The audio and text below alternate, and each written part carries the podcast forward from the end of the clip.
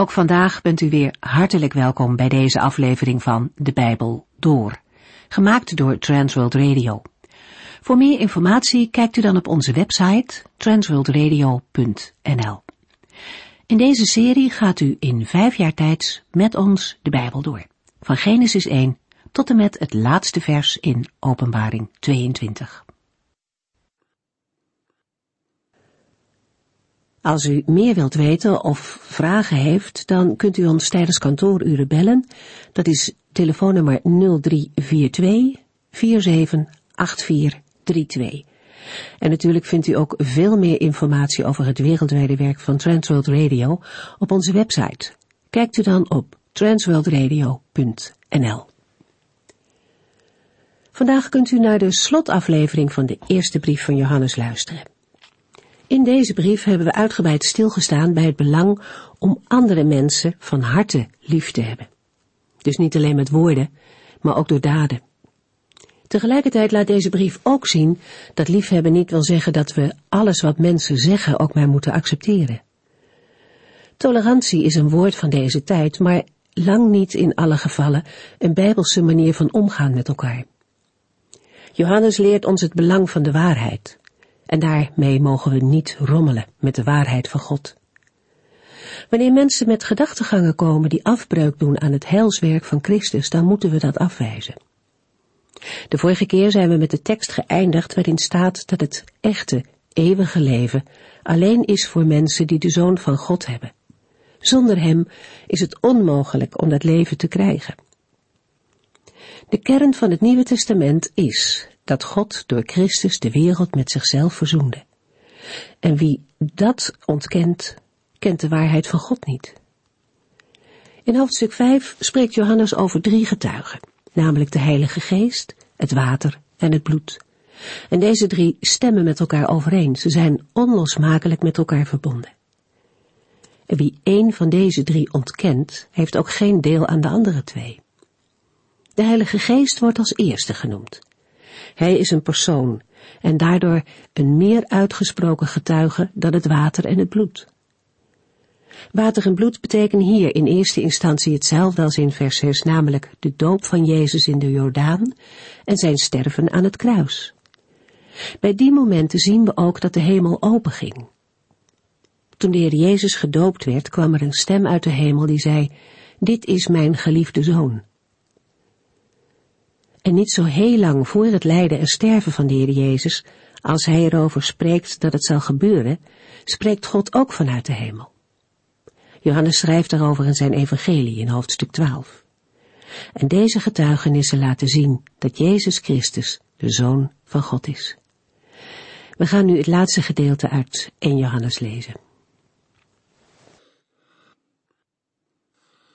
De vorige uitzending lazen we als laatste vers uit de eerste brief van Johannes, 1 Johannes 5 vers 12, waar de apostel aan zijn lezer schreef, Wie dus de Zoon van God heeft, heeft het leven, maar wie de Zoon van God niet heeft, heeft het leven niet. Daarna gaat Johannes verder met 1 Johannes 5 vers 13, waarin hij zegt, Ik heb dit geschreven aan u die in de Zoon van God gelooft, om u de zekerheid te geven dat u eeuwig leven hebt.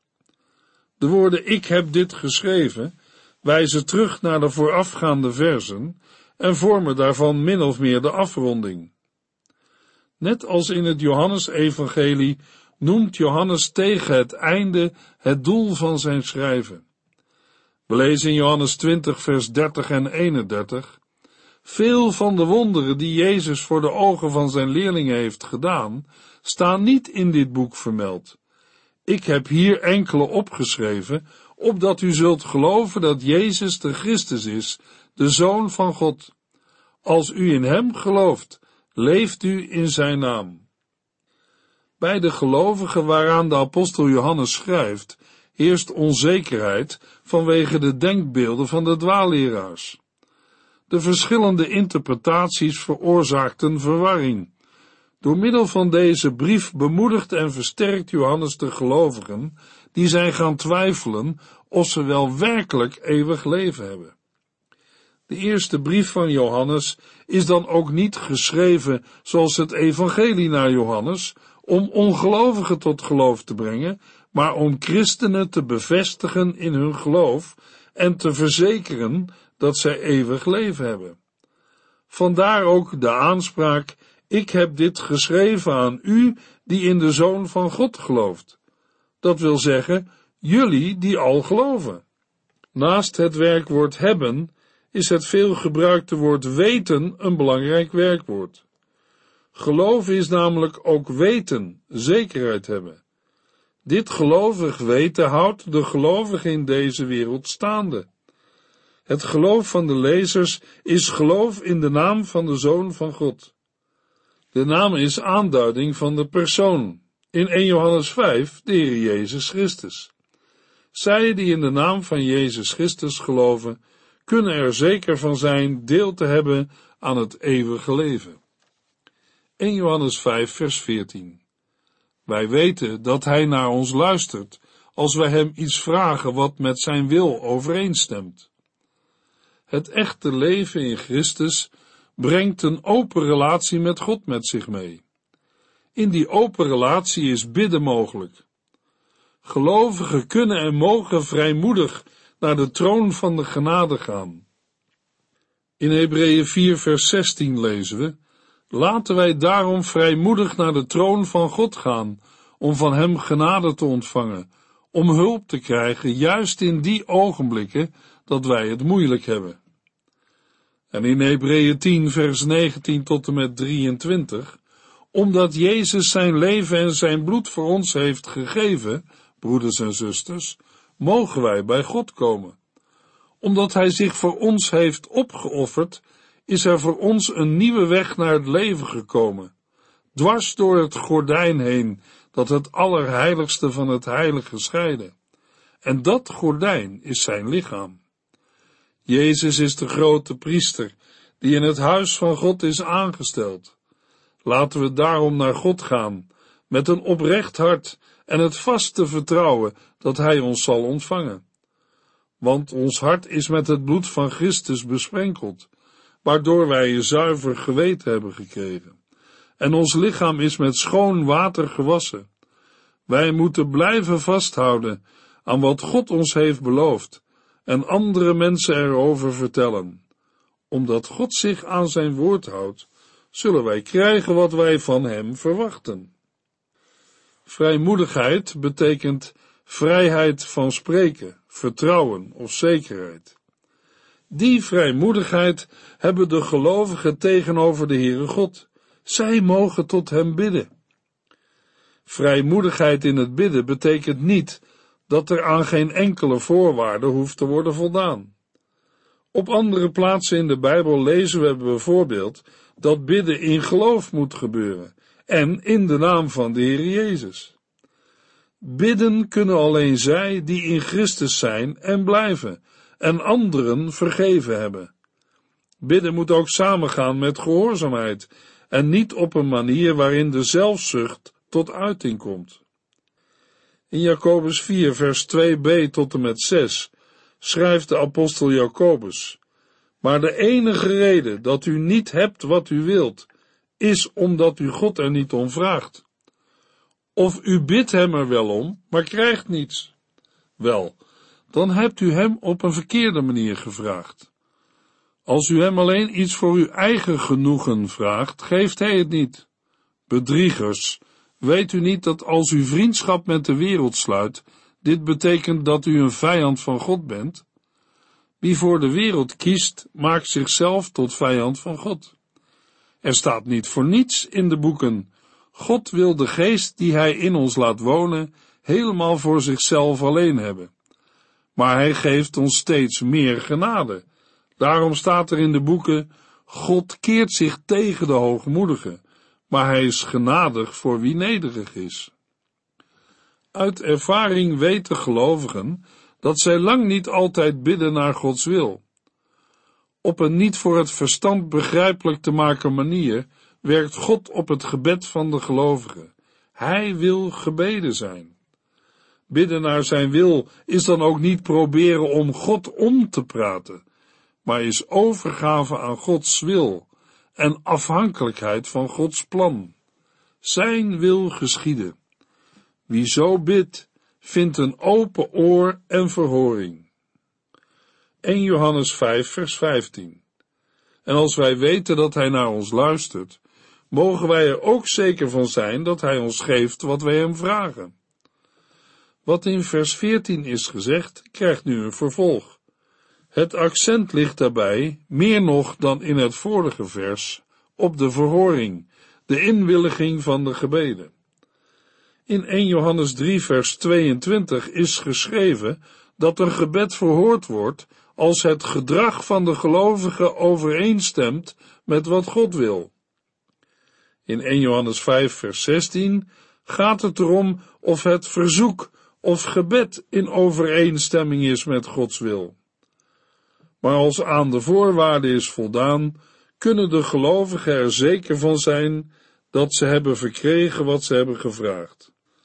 We moeten dat zo begrijpen, dat onze vragen direct door de Heere worden gehoord, maar dat de feitelijke verhoring in de toekomst kan liggen, op Gods tijd en wijze. Dat geldt zeker voor de gebeden die betrokken zijn op toekomstige gebeurtenissen. Dan ligt de verhoring ook in de toekomst. Maar voor zover Johannes spreekt over heilsgaven, zoals vergeving en het ontvangen van de Heilige Geest, zullen we zijn woorden zo moeten begrijpen dat hetgeen we vragen ook direct ons deel wordt. In ieder geval is het zo dat Gods kinderen zeker kunnen zijn van een antwoord als ze bidden naar zijn wil. Het gelovig vertrouwen op verhoring wordt in de Griekse tekst van vers 15 met een tweemaal wij weten onderstreept. 1 Johannes 5 vers 16 Als u iemand ziet zondigen op een manier die niet de dood tot gevolg heeft, vraag God dan het hem niet toe te rekenen. Als hij geen dodelijke zonde heeft gedaan, zal God hem het leven geven. Er bestaat namelijk een zonde die dodelijk is, en ik zeg niet dat u moet bidden voor iemand die zo zwaar gezondigd heeft. In vers 14 en 15 heeft de apostel Johannes geschreven over het bidden van de gelovigen tot God en de verhoring die verwacht mag worden als dat bidden naar zijn wil is. Dat bidden kan ook voorbeden zijn, gericht op de bekering van een broeder of zuster. De gebeden van gelovigen kunnen leven betekenen voor medegelovigen die zondigen. In Jacobus 5 vers 20 schrijft de apostel Jacobus, als u iemand van de verkeerde weg terugbrengt, redt u hem van de dood en bedekt u al zijn zonden. Johannes geeft een voorbeeld waarbij het ene gemeentelid het andere ziet zondigen. Hoewel het om een individueel geval gaat, is zijn conclusie in het meervoud. De vertaalde Griekse tekst van vers 16 luidt, als iemand zijn broeder ziet zondigen, een zonde niet tot de dood, moet hij bidden en God zal hem het leven geven. Hun namelijk, die zondigen niet tot de dood. Wat voor één gelovige geldt, is een principe voor alle gelovigen. De biddende broeder of zuster wordt door de Heere gebruikt als een instrument in zijn hand. De hele brief door heeft Johannes benadrukt dat zondigen niet langer de gezindheid van de gelovige is. Zondigen past niet bij het nieuwe leven dat met de wedergeboorte is begonnen. Toch worden de gelovigen niet bewaard voor de mogelijkheid om tegen Gods wil in te gaan, dat wil zeggen, om te zondigen. Johannes maakt een tegenstelling tussen zondigen die de dood tot gevolg heeft en zondigen die niet de dood tot gevolg heeft. In het Oude Testament leiden zondigen soms tot een lichamelijke dood. Maar daarover gaat het niet in vers 16. Johannes doelt op de geestelijke dood, die scheiding brengt tussen God en mensen. Deze dood is eeuwig, zoals ook het ware leven dat God geeft eeuwig is. Bij zonde niet tot de dood blijft de mogelijkheid van vergeving en gaat het om het onbewust, onopzettelijk zondige dat niet leidt tot het afwijzen van God en het verwerpen van Christus. Dit in tegenstelling tot zonde tot de dood, wat een weloverwogen en consequente afwijzing betekent van Hem die het leven is en geeft, Jezus Christus, de Zoon van God. Het houdt ook een weigering in om te breken met de ongerechtigheid of zonde. Gelet op de inhoud van zijn brief zal Johannes hier de dwaalleraars op het oog hebben, die immers ontkenden dat Jezus Christus de in het vlees gekomen Zoon van God is, wat leidde tot het niet doen van Gods geboden en het haten van de broeder of zuster. Voor zulke zondaars, zegt Johannes, heeft voorbeden geen zin, onbekeerlijk van hart als ze zijn. 1 Johannes 5 vers 17 Alle onrecht is zonde, maar niet alle zonde is dodelijk. Elke onrechtvaardigheid is zonde. In 1 Johannes 3 vers 4 lazen we, wie zondigt overtreedt de wet van God, want elke zonde is een overtreding van die wet. Johannes omschrijft zonde in dit vers als iets waarvoor een mens kan kiezen. Het is mogelijk dat onder invloed van de tegenstanders de gelovigen ertoe neigden de ernst van de zonde te licht op te vatten. Maar Johannes benadrukt de ernst van de zonde door haar te karakteriseren als overtreding van de wet. In de Griekse tekst staat het woord wetteloosheid. Wetteloosheid is het wezen van de zonde en komt tot uiting in wetteloos gedrag. Ze is primair vijandschap tegen God. De twee begrippen, zonde en wetteloosheid, zijn vrijwel identiek en onderling verwisselbaar. Het kenmerk van zondigen is het negeren van de wet van God, het opzij zetten van zijn normen en geboden, met name het gebod van de liefde. Wie zondigt, neemt God niet serieus, rebelleert en kiest de kant van de vijand. Wetteloosheid is het kenmerk van Gods tegenstander, de antichrist. Onrecht of ongerechtigheid is al datgene wat niet recht is in de ogen van de Heere. Maar hoewel elke verkeerde gedachte of daad zonde is, voert niet elke zonde tot de dood. Dat wil zeggen, niet elke zonde eindigt in de eeuwige dood. Dood betekent in dit geval scheiding van God. Voor zonde niet tot de dood is vergeving. 1 Johannes 5 vers 18 Wij weten dat ieder die een kind van God is, niet zondigt, want de Zoon van God beschermt hem en de duivel kan hem niets doen.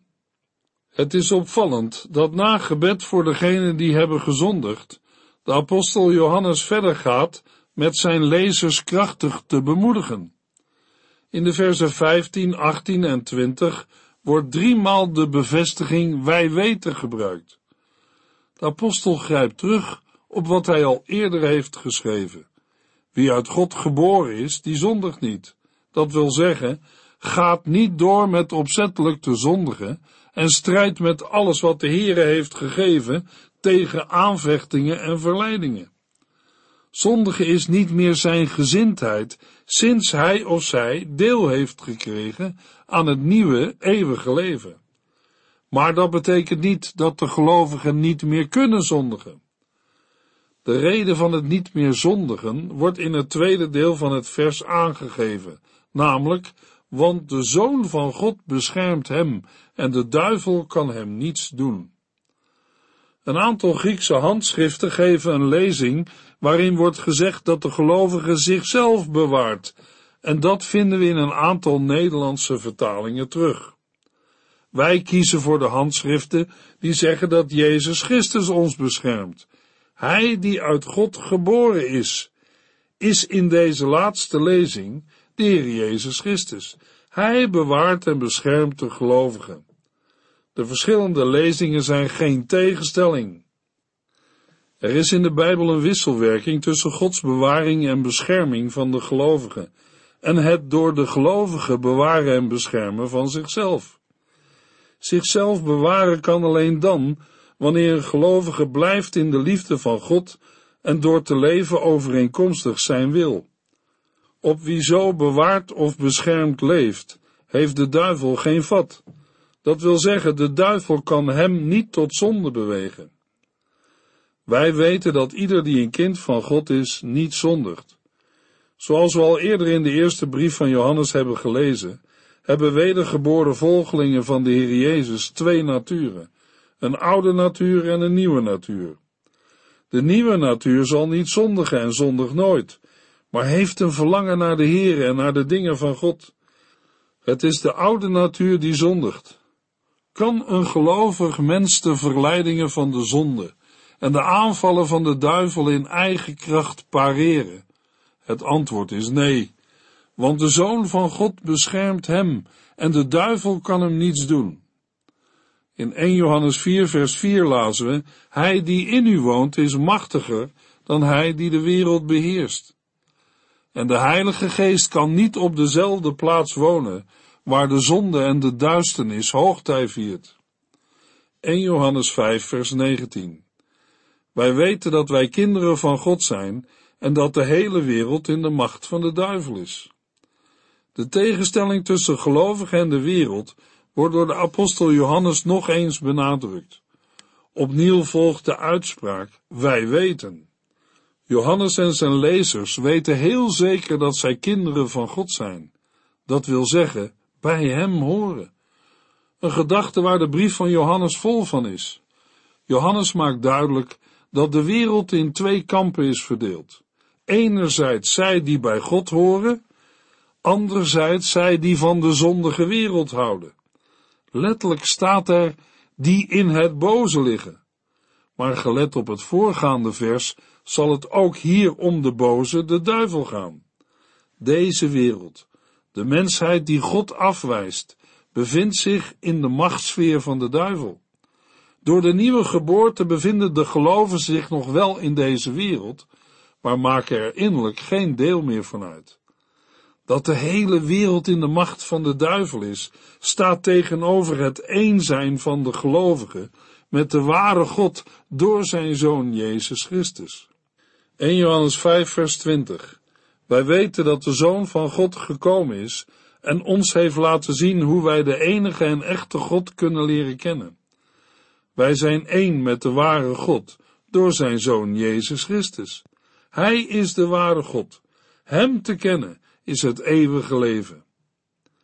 Het laatste wij weten brengt ons opnieuw bij de menswording van de Zoon van God.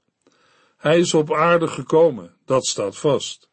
Door de Heer Jezus Christus, die in de door de duivel beheerste wereld is gekomen, hebben de gelovigen inzicht gekregen. Het Griekse woord voor inzicht betekent begrip, verstand, inzicht. De gelovigen hebben inzicht gekregen om de waarachtige, dat is de Heere God, te kennen. De Heer is waar, echt en betrouwbaar. Zo maakte de Heere zich ook aan Mozes bekend. We lezen in Exodus 34 vers 6. De Heere ging hem voorbij en riep, Heere, Heere, barmhartig en genadig, geduldig, groot in goedheid en trouw, die zijn goedheid aan duizenden betoont, die ongerechtigheid, overtredingen en zonde vergeeft. Een gelovige kan op hem aan. Waar de mensen in de dagen van Johannes vele afgoden kenden, is in 1 Johannes 5 vers 20 sprake van de ene ware God. Gelovigen hebben de Heere God niet alleen leren kennen, zij zijn ook in hem. In de Griekse tekst lezen we, wij weten dat de Zoon van God gekomen is en ons inzicht gegeven heeft om de waarachtige te kennen. En wij zijn in de waarachtige, in zijn Zoon Jezus Christus. Dit is de waarachtige God en het eeuwige leven. De gelovigen zijn in de waarachtige en, zo zegt Johannes, ook in zijn Zoon.